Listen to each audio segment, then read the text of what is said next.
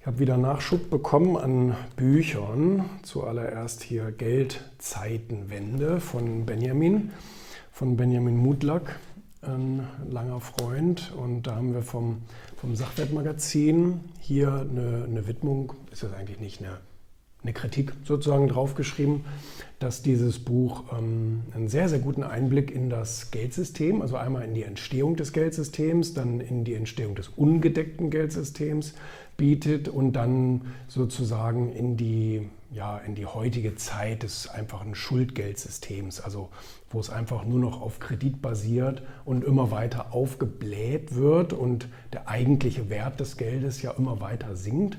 Und man sollte eigentlich meinen, so aus, aus, also aus wissenschaftlicher Analyse heraus, müsste es eigentlich irgendwann implodieren und ähm, gar nichts mehr wert sein, weil es basiert ja alles nur auf Vertrauen. Es sind einfach nur gedruckte Papierstückchen, die keinen ähm, Realgegenwert haben. Es wird zwar die Volkswirtschaft und so weiter dagegen gesetzt, aber es, es ist halt nicht eintauschbar gegen einen Barren Gold oder wie es, wie es früher eben war oder Unze. Ähm, sehr, sehr spannend. Ähm, finde ich gut. Ich, finde, es ist zwar irgendwie so ein, so ein bisschen eine Diskussion ohne Ende, weil letztendlich, klar, der Staat hat das Geldmonopol. Ähm, es, es, gibt mittlerweile Alternativwährungen wie Bitcoin und so weiter, aber die ja immer mehr scheinbar auch in staatliche Obhut gegeben werden sollen. Zumindest in den asiatischen Ländern hat das begonnen. Und ähm, auch in Lateinamerika ähm, gibt es jetzt sozusagen den staatlichen äh, Bitcoin. Also das ist schon eine, schon eine, schon eine spannende Angelegenheit. Von meinem Freund Kemal aus Hamburg. Kemal Üris hat hier ein neues Buch geschrieben, Erfolg nicht ohne meine Seele. Er hat mir die Geschichte selber mal erzählt, ja, wie er jahrelang wie ein Berserker gearbeitet hat, aus den falschen Motiven heraus und auch, ähm, ich sag mal, seelenlos. Äh, gar nicht negativ gemeint, also hat ja niemandem was getan, aber er hat sich selber was getan. Ne? Ganz schwer sogar.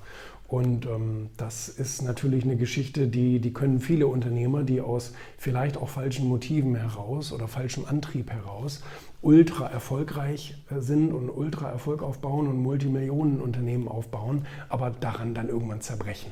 Also da gibt es schon die richtige Balance und vor allen Dingen den richtigen Antrieb, nämlich nicht ohne meine Seele. Ne? Das ist äh, schon eine ganz, ganz starke Aussage. Dann habe ich äh, schon äh, fertig gelesen von Dirk Schütz, Milliardäre, zehn Schweizer Superreiche und die große Frage, macht Geld glücklich? Im Bilanzverlag, also von dem, von dem Magazin. Und ähm, die haben wir auch lange Zeit mal mit Videos beliefert von Wirtschaft TV, Bilanz, Schweiz. Und ähm, das ist ein wirklich, wirklich spannendes Buch. Also es sind wirklich Schweizer Milliardäre, keine Deutschen als solche dabei. Gut, es ist ein, es ist ein Deutscher dabei, die aber, soweit ich weiß, dann in der Schweiz äh, ansässig sind und leben. Und ähm, äh, das, das ist wirklich eine sehr interessante, ähm, äh, interessante Zusammenstellung, vor allen Dingen deswegen, weil sie alle über ihre Wohltätigkeit sprechen.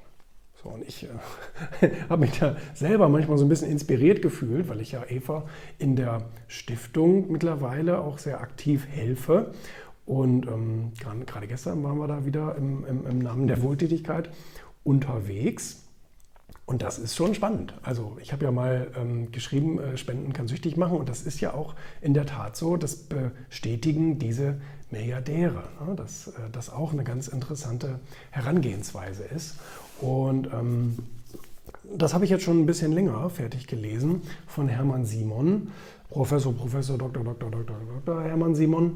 Ähm, Hidden Champions, die neuen, also Hidden Champions, das ist ja sein Titel. Das ist ja sein Buchtitel. Schon seit mehreren Jahren lese ich Bücher von ihm, die eben Hidden Champions zum Titel haben. Und jetzt hat es nochmal in einer neuen Variante rausgebracht, die neuen Spielregeln im chinesischen Jahrhundert. Und ähm, das ist wirklich, ich meine, zeitgemäßer könnte es kaum sein, weil wir mittlerweile ja diese Supermacht China alle erleben und täglich sehen, was das für Ausmaße annimmt und auch was für eine, was für eine Macht und einen Einfluss die auch auf letztendlich alle anderen verbleibenden ähm, Staaten haben. Und ähm, ich meine, er macht einem auch nochmal schmerzlich wieder sichtbar, wie wie schwierig es mittlerweile also, so, ähm, ähm, ja, bestellt ist um die deutsche und europäische Erfindertätigkeit und Patenttätigkeit und ähm, ähm, ja, wie Arbeitskräfte ausgebildet sind, wie das Schulsystem dahinter bestellt ist und so weiter. Ähm, für uns eigentlich ein katastrophales Zeugnis. Und für Länder wie China und so weiter, ich sage ja immer, ich bin irgendwie zwar nicht der größte Fan von China, aber ich respektiere das sehr, was die da tun und was die da geschaffen haben. Ähm, durch ihre immer mehr marktwirtschaftliche Öffnung. Politisches System ist zwar noch meilenweit von, von gut und fair entfernt, ähm, aber die Wirtschaft ähm, hat natürlich schon einen ganz, ganz großen Sprung gemacht.